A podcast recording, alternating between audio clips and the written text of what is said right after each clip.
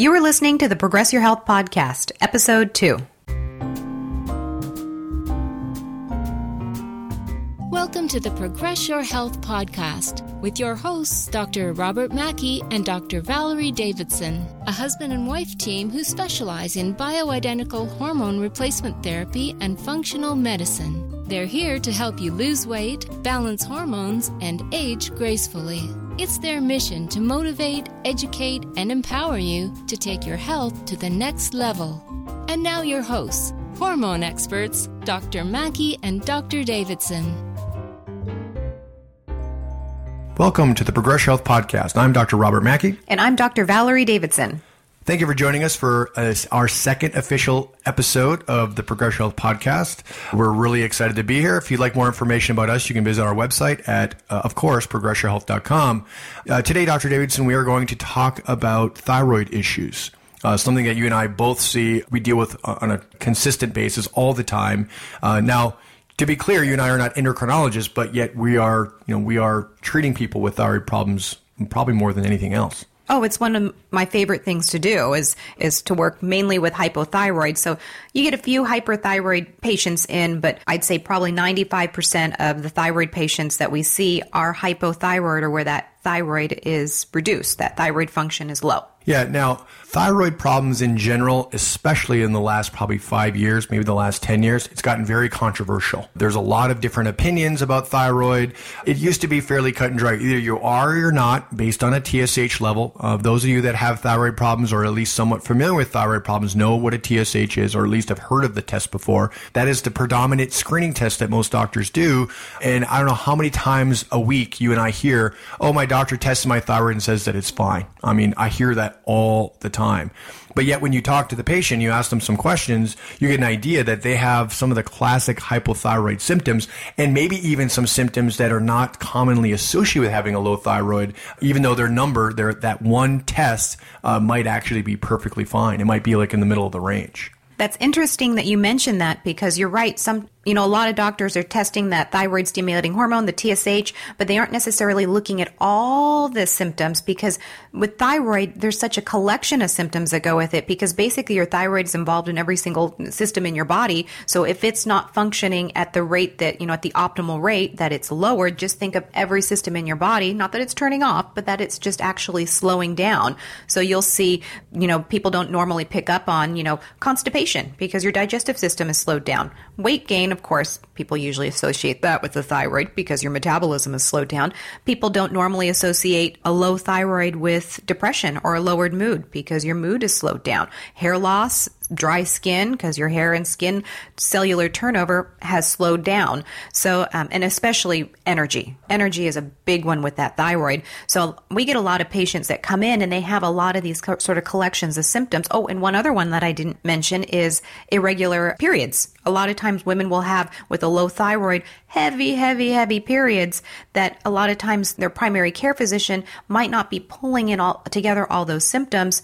They might run, like you mentioned, a T S H, but the T S H reference range is huge. So if you're falling on kind of that close end to where it looks hypothyroid, they just wait until it actually falls out of range, which could take sometimes months or years of feeling miserable. Yeah, and usually when you look at someone like that, if you look back, if they're, you know, someone that has good records or something, and you look back at their trend, you go, you'll see, you'll actually see that their T S H just gradually starts to increase. It's it goes from, you know, let's say zero point nine to one point five to two point two. to three point two to, you know, and it just goes up and up and up and up. And they won't do anything until it goes above four point five, which is the, uh, and just so everyone's aware about thyroid, the higher the thyroid, the T S H, the lower the function. The lower the T S H, the higher the function, or the higher the medication someone's on. And I see it all the time. I know you do as well, that they won't prescribe anything until that T S H is above the re- reference range. And, you know, I do test the T S H all the, all the time, all the time. But we also specifically do the function of the thyroid, which is the free T four and the free T three. A lot of conventional doctors, they do test that free T four, but they don't necessarily do the free T three. You rarely see that free T three on there, where the free T three is the active form of thyroid. So it's very important to look at the free T three. And if somebody has a lower free T three, then we know that their thyroid's low. So it's really kind of taking in the subjective information from the patient, which is, you know, there's, there's signs and symptoms, but then also looking at, at that objective data of looking at the T S H, at the free T four, the free T three. There's other tests too that we do, not just specifically those, um, but those are kind of the nitty gritty when we're kind of getting across what hypothyroid and how to, tr- you know, how many people we see with that. Yeah, right. And why uh, the the bigger question then is, why is there so many thyroid issues? Why do people have these collection of symptoms that are related to the thyroid? Why is that? Well, I think there's a multitude of reasons. Like the, our last episode, we talked in general about hormones. Our approach is to uh, fix, balance, improve, optimize hormones. We live in a very stressful world, a very artificial, you know, world in the twenty-first century. And a lot of times the thyroid kind of takes the brunt of that for some of this metabolic disruption that is uh, on a daily basis, or, or hormonal disruption that we experience on a daily basis. We're stressed, where we can't sleep, uh, you know, too much sugar, too much this, too much that, not enough of this, not enough of that. Uh, now the thyroid um, really starts to underfunction over time. Uh, and now someone has, uh, you know, all the symptoms that go along with that. Uh, the other controversial piece that has really started to make a, uh, you know, kind of a, a major move forward over the last few years is Hashimoto's, um, which is, uh, and I'll, I'll let you kind of discuss what that is, but in some ways it's not even really a thyroid problem to begin with. Yeah, Hashimoto's disease is an autoimmune component. It's the immune system is attacking the thyroid and basically destroying the thyroid over time and causing your thyroid function to decrease with time. And so, and a lot of doctors, you know, a few years ago would say if someone had hypothyroid, they automatic, automatically have Hashimoto's and just kind of leave it at that. But a lot of, a lot of times what we've been working on, especially is with Hashimoto's, we're not just working on that hypothyroid component, we're working on the autoimmune component. And I kind of believe that there's a few different types of Hashimoto's, which I don't know, that would probably take a really long time to go into, because there's several, an- there's a couple of antibodies. There's two antibodies, the thyroid peroxidase and thyroid globulin antibody.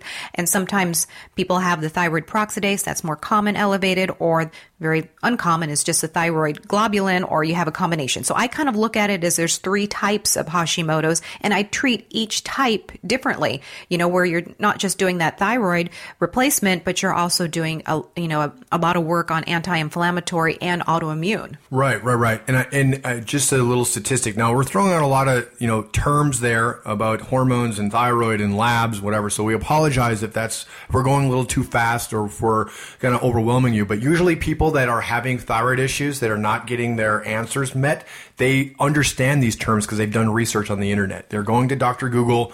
Um, that's not a real thing. I'm just making that up. You know, they're looking for, you know, questions and answers, because endocrinology, at least, you know, the treatment of hypo, hypothyroid specifically has really been the same almost for the last thirty or forty years.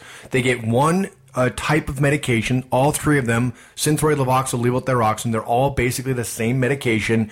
So everybody that has a thyroid problem gets the same medication, and that's it.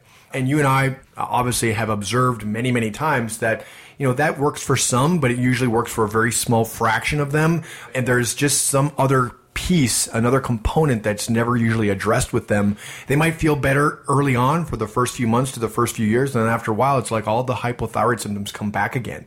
And now they're right back to square one. And then they don't know what to do, because they go to their doctor, and all their doctor will do to manage that is monitor their T S H. If that number's in the reference range, they leave it alone. And a lot of you hypothyroid patients out there probably can relate that they'll go to their doctor and their T S H is low. Course, then their conventional doctor will say, hey, or their endocrinologist say, hey, your T S H is low. That must mean your thyroid level is too high. We better reduce down your Synthroid. And that patient is saying, well, I'm already coming to see you because I feel like my symptoms aren't resolved. If you reduce my thyroid medication, I'm going to feel even worse. Yeah, right. And that is a, a, an interesting thing to understand about Hashimoto's. As you, as you mentioned, it is an autoimmune disease that affects the thyroid. So there's a shift that happens to the immune system to make it kind of go awry. It kind of runs amok a little bit. seventy percent of hypothyroid cases, approximately seventy percent, are of the Hashimoto's type. So that's why as a screening test, you know, a lot of people will come in. Now, doctors nowadays, I do, you know, collectively across the country, I give them credit. They are starting to do the antibody tests, but that doesn't necessarily change their treatment approach. They'll just still give them the same medication. That doesn't really help the patient very much. But when we see a new person, a new patient, and they haven't had their antibodies tested before, that's the first thing we do, um, just so we have that awareness, whether it is Hashimoto's or not. Nine times out of ten, now I would say, I would say seven times out of ten, right, seventy percent, they're going to have those antibodies present. Uh, they might be just barely elevated. They might be really elevated. There's some controversy even about the uh, level of antibody elevation, whether that indicates or correlates with severity of symptoms. Some say it does, some say it doesn't. But the point is, you're not supposed to have those autoantibodies. That means that there's been a shift that's happened there. And uh, you know, that's where nutrition and supplementation can play a big role in the management of that. Now, I don't like to use the word cure very often, right? I think that gets thrown out there, you know, a little bit of hype and, you know, over marketing when you use the word cure. But certainly it can't just be medication. It needs to be kind of that, you know, triad of an approach between supplementation, nutrition, and medication to be able to properly manage that over time and control symptoms and maintain thyroid function, which is with the, the result or the goal. And it, you know, I one hundred percent agree with you, of course, right?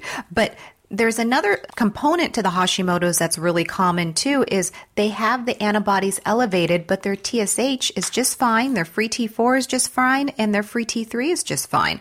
And and then I have patients that come into me because they're terrified because the doctor says, oh yeah, you have those antibodies, but your levels are normal, so we're not even going to put you on medication. We're just going to, you know, we'll just basically wait until the levels are out of range. And then they come in, of course, you know, with the internet, people can get very educated very quickly. So I'll have patients that come in and they're terrified saying, I read about Hashimoto's, it's destroying my thyroid right away and it's eating my thyroid right now. What am I going to do?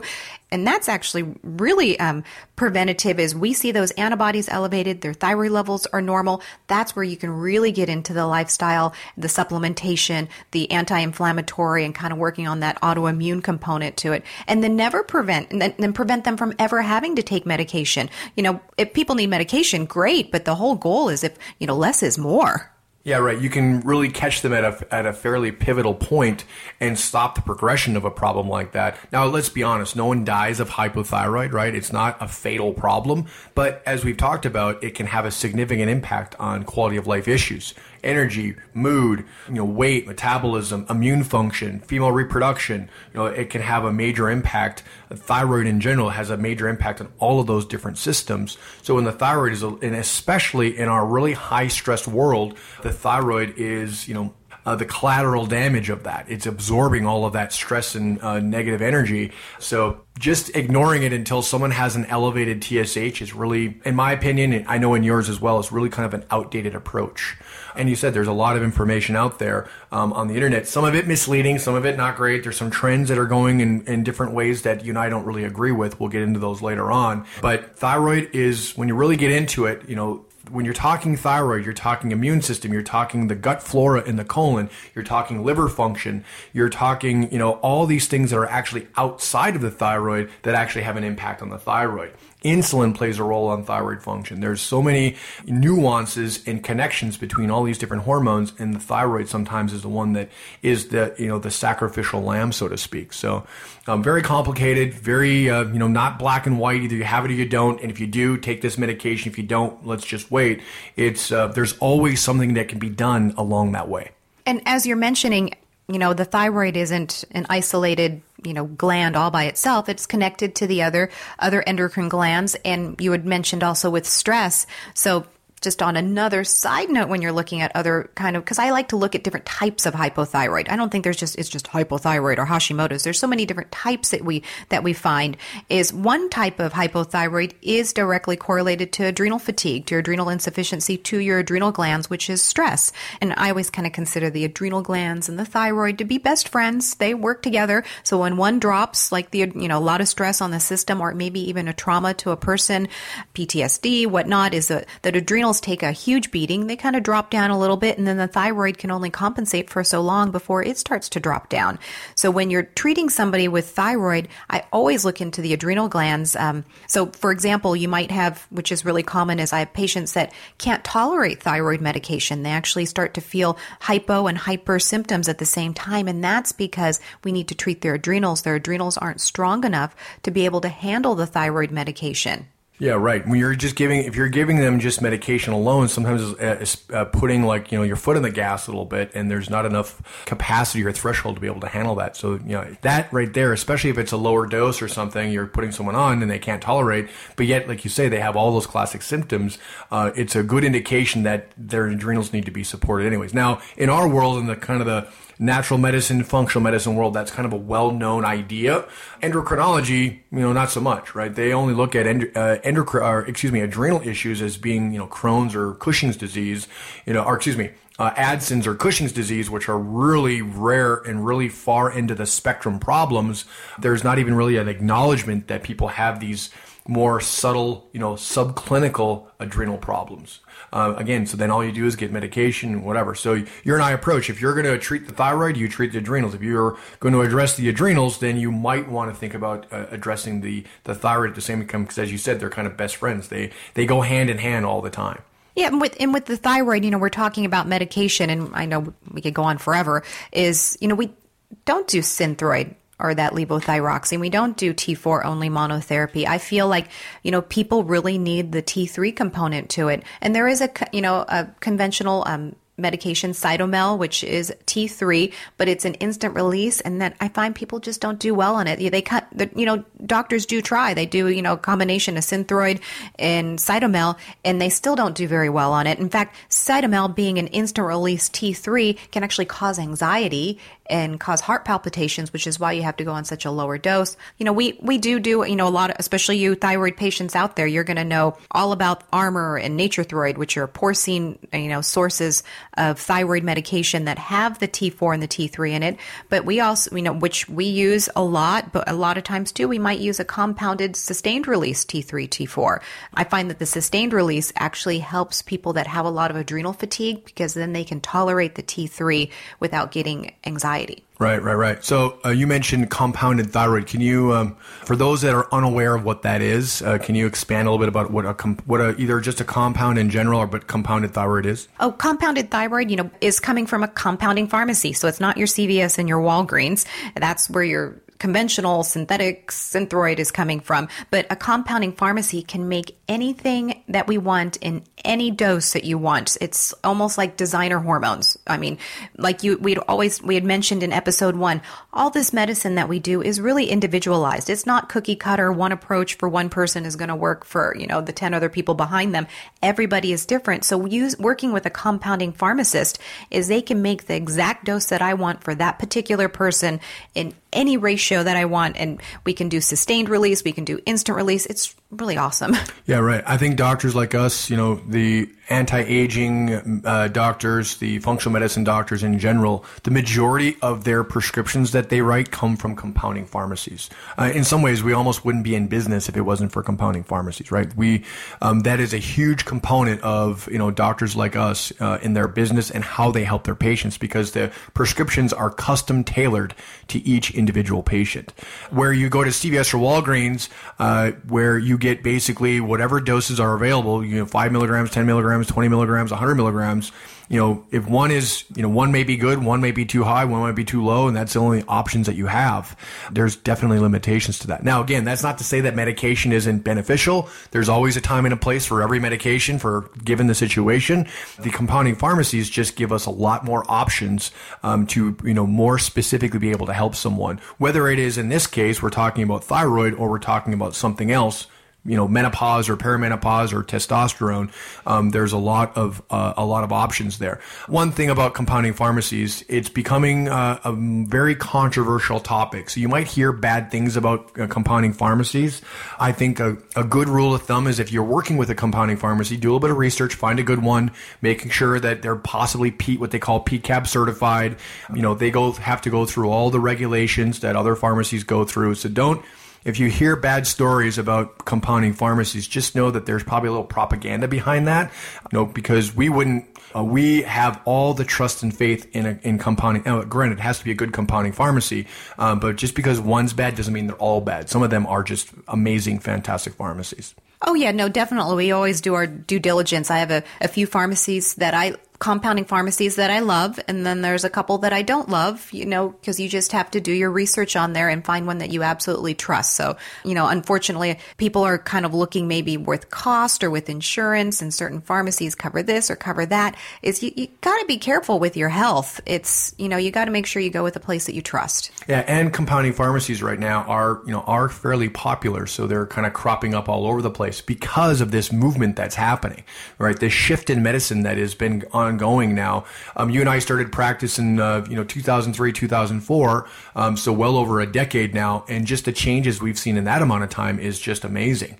You know, the influx of people looking for doctors like you and I across the country, you know, on the West Coast, the East Coast, all around the world, uh, you know, so that type of demand is going to make pharmacies crop up. So it does behoove you to do a little bit of research and due diligence. But usually, if you're working with a good practitioner, that doctor that you're working with will already have a few that they know, like, and trust. So you can put your faith in the doctor to make sure that they're choosing a good pharmacy. Sorry, we got off a little bit on a tangent. But honestly, though, I think when it comes to thyroid specifically, especially like you say, you and I like to use compounded thyroid a lot because of the flexibility and the autonomy that it has in the prescribing. I think that's a really important thing. And a lot of people True. Are not really aware True. That compounding pharma, what a compounding pharmacy even is. Mm-hmm. And like you said, it's a major component of, of what we do with people. Um, you know, people need to understand the distinction between a C V S, a Walgreens, and a really good compounding pharmacy, because they are, in some ways, they are completely different animals.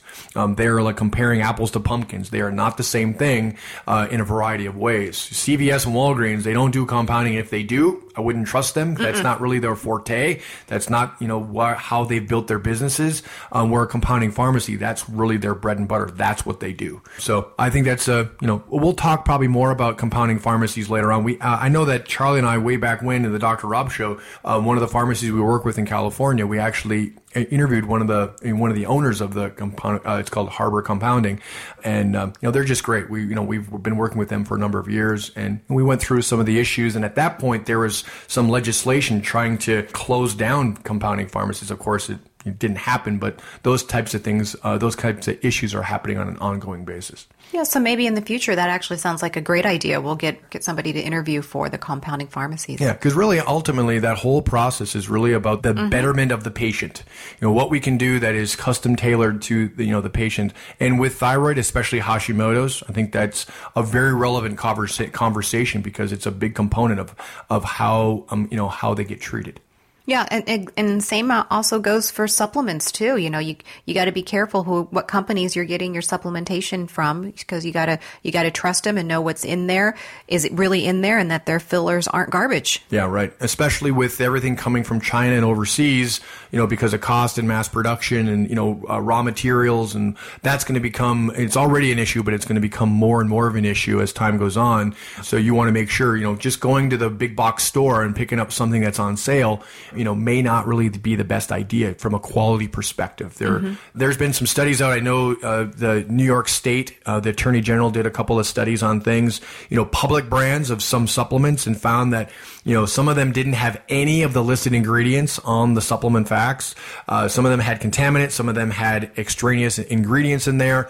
So because you and I use a lot of supplementation, we're very particular about what we use, why we use it, and where it comes from, as everyone should be that way. But just because something is a vitamin C or a vitamin D or this or that, it's not all created equal. Unfortunately, there's not a, there's not as much rules and regulations in the supplement industry. Um, so anybody can literally make a product tomorrow and put it on put it on the shelf in a, in a store. Not literally in one day necessarily, but anybody can do that. Uh, so it is still kind of like the wild, wild west, and there needs to be you know a little bit more oversight, or in what we're talking about here, a little bit more education and awareness, so people can make the best choices possible. Yeah, no, that's definitely our, our key here is to educate and make you aware of, you know, some of these different resources that you have. So if you've got hypothyroid, you don't necessarily have to be on Synthroid. And if you don't feel good on Synthroid, there are a lot of other options we can do. Mm-hmm. Yeah, it's not a, it's not that proverbial cookie cutter thing where everyone's going to get the same medication, mm-hmm. because as we've been talking about, the thyroid is very complex. It's being affected by so many different things.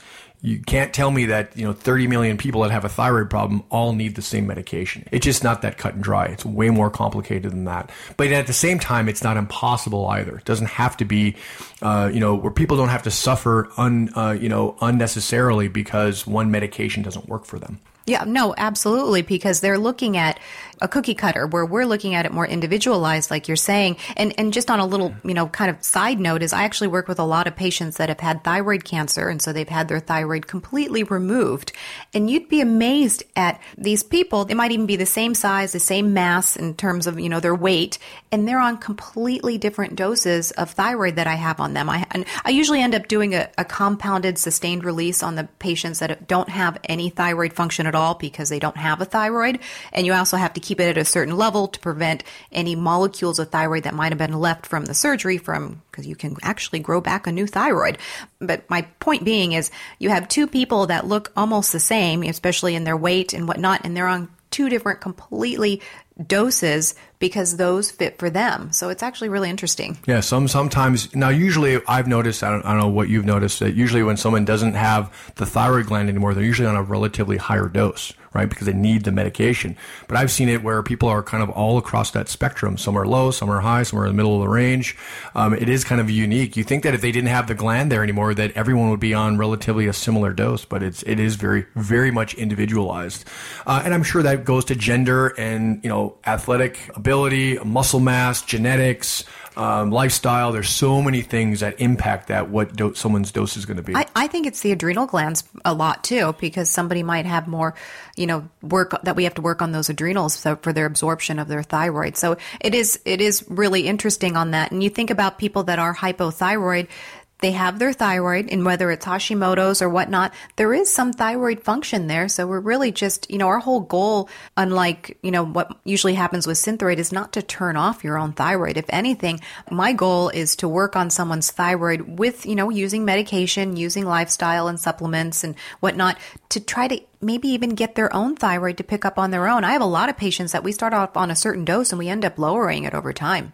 Which with the conventional approach, that never happens, right? The dose always just continues to go up. Or um, go down if their T S H is doing, you know. Or they do the proverbial kind of flip-flop. They one dose is too high, one dose is too low, and they go back and forth and back and forth and back oh, and yeah. forth. Every six months their dose is changing because their doctor lowers it and they ha- they don't feel good and their T S H goes up, and then they go back to the doctor and they increase it again. And that's that's the point, is that they only have basically two or three options. One's too high, one's too low, the one in the middle doesn't work, uh, you know, so... It, uh, it gets to be frustrating, and those are the people that t- uh, that tend to come and f- seek us out, or doctors like us, because they're just so frustrated because they're not getting they're not getting any better, they're not getting improvement, and that, you know, that doesn't take very long to realize that that approach, conventional approach, is just, you know, just not effective over the long term. Yeah, so if you're not happy with your current doctor, you know, go find another one. Go look up, you know, a doctor in your town that does functional medicine. Every, I would say every thyroid patient I've seen has seen at least one doctor before me, if not more, because they're looking for answers. Yeah, yeah, and that's that's the trend. They, you know, they go to they go to the specialist. They go to their primary care. The primary care refers them on to somebody else. They go internal medicine or endocrinology, whatever. And by the time they end up on our doorstep, you know, they've gone to two or three different doctors, and they've all been told the exact same thing. And I don't know. I, I know that you have a Kleenex on your desk. I have a Kleenex on my desk. When sometimes uh, when you start to talk to someone, and it gives them a sense of hope, right? It gives them this sense of relief that they finally found a solution to their problem. problem. And of course they start to cry, you know, which is, uh, makes me uncomfortable. I certainly don't want to see a woman cry necessarily. The men typically don't, right? They, you know, they're, you know, but they probably would, but they'd never admit it. Um, mm-hmm. you know, but and that's where it gets to be very, um, you know, for you know, when you know how to help someone in that capacity like that, and that you can just see the, the joy and the happiness on their face, and they just feel so. You know, and honestly, even at that point, if they're a new patient, they haven't even you haven't even done anything yet, right? But you're just you know you're just talking in the you're giving them a sense of hope, and you're giving them a an option that they haven't been exposed to before. You know, that's great. You know, that's fantastic. So we're we're really uh, blessed and happy to be able to help people in that capacity. So do you have anything else to add about, you know, I know this is like the thirty thousand foot view of the hypothyroid or thyroid issues. We didn't really talk about hyper too much. That's a whole other conversation. We'll save that one for later. To be honest, I guess one thing that we will say about that, and this is something that you and I both see as well, is that Hashimoto's in the early stages of Hashimoto's can wax and wane a little bit sometimes between hyper and hypo. So if you're experiencing some hyperthyroid symptoms, ask your doctor if you've been, you know, if you have Hashimoto's or not. Uh, because a lot of times, automatically, what do they do when someone's hyperthyroid? What's the first thing they do? Um, they diagnose you with Graves and they do a, you know, radioactive iodine uptake, or they remove half your thyroid. I mean, they try to destroy the thyroid to reduce down that that function. And yeah. and not that that's a bad thing, because if someone with a too high a thyroid, that's that's life-threatening. That could be dangerous. But, you know, with everything, you just have to do your research and make sure you're with a doctor that you trust before you're jumping into something that, you know, you can't reverse. Yeah. So in the beginning, if you are having some hyperthyroid symptoms, don't necessarily overreact and don't necessarily automatically um, go through the radioactive treatment or, or have it removed, uh, because sometimes just a little bit of time goes by and, you know, the true nature of a problem like that will, you know, kind of play itself out. And I've had a lot of people Um, that have come in and, you know, they tell me their thyroid's been removed. They've had this, they've had that. And most of the time, I, I don't think it was necessary, you know, so, and that's one with the hyperthyroid, because like I said earlier, no one dies from hypothyroid, but certainly hyperthyroid can be a serious problem. You know, they don't delay with a problem like that. They're very quick to act sometimes, and sometimes maybe a little bit too quick to act. So uh, that concludes another episode. Uh, one thing I'd like to ask, if you go on iTunes, uh, we're this is our second official episode. Again, we're really excited. If you go on iTunes, give us a review. Uh, we've got a bunch of them up there, but we haven't published in a while. So it would help everyone be able to find us all over again, uh, which would be very helpful. If you want more information about us, you can visit the website at Progress Health dot com. Uh, so until another episode, Doctor Davidson, anything else to add? No, I, like you mentioned, you know, we kind of gave kind of an overview with the thyroid. There, we, gosh, I could go on for five more hours talking about all the nitty gritty. And in the future episodes, we're going to talk more about thyroid. We're, we'll break it down some more. So, but in the interim, yeah, yeah. Thank you for listening. Yeah. So until then, we'll catch you uh, next time on another episode of the Progress Health Podcast. Take care. Bye-bye. Take care. Thank you for listening to the Progress Your Health Podcast. If you like what you've heard on this podcast, please give us a positive review on iTunes. This allows us to spread our message, grow our audience, and help more people around the world. For more information, visit our website at Progress Your Health dot com.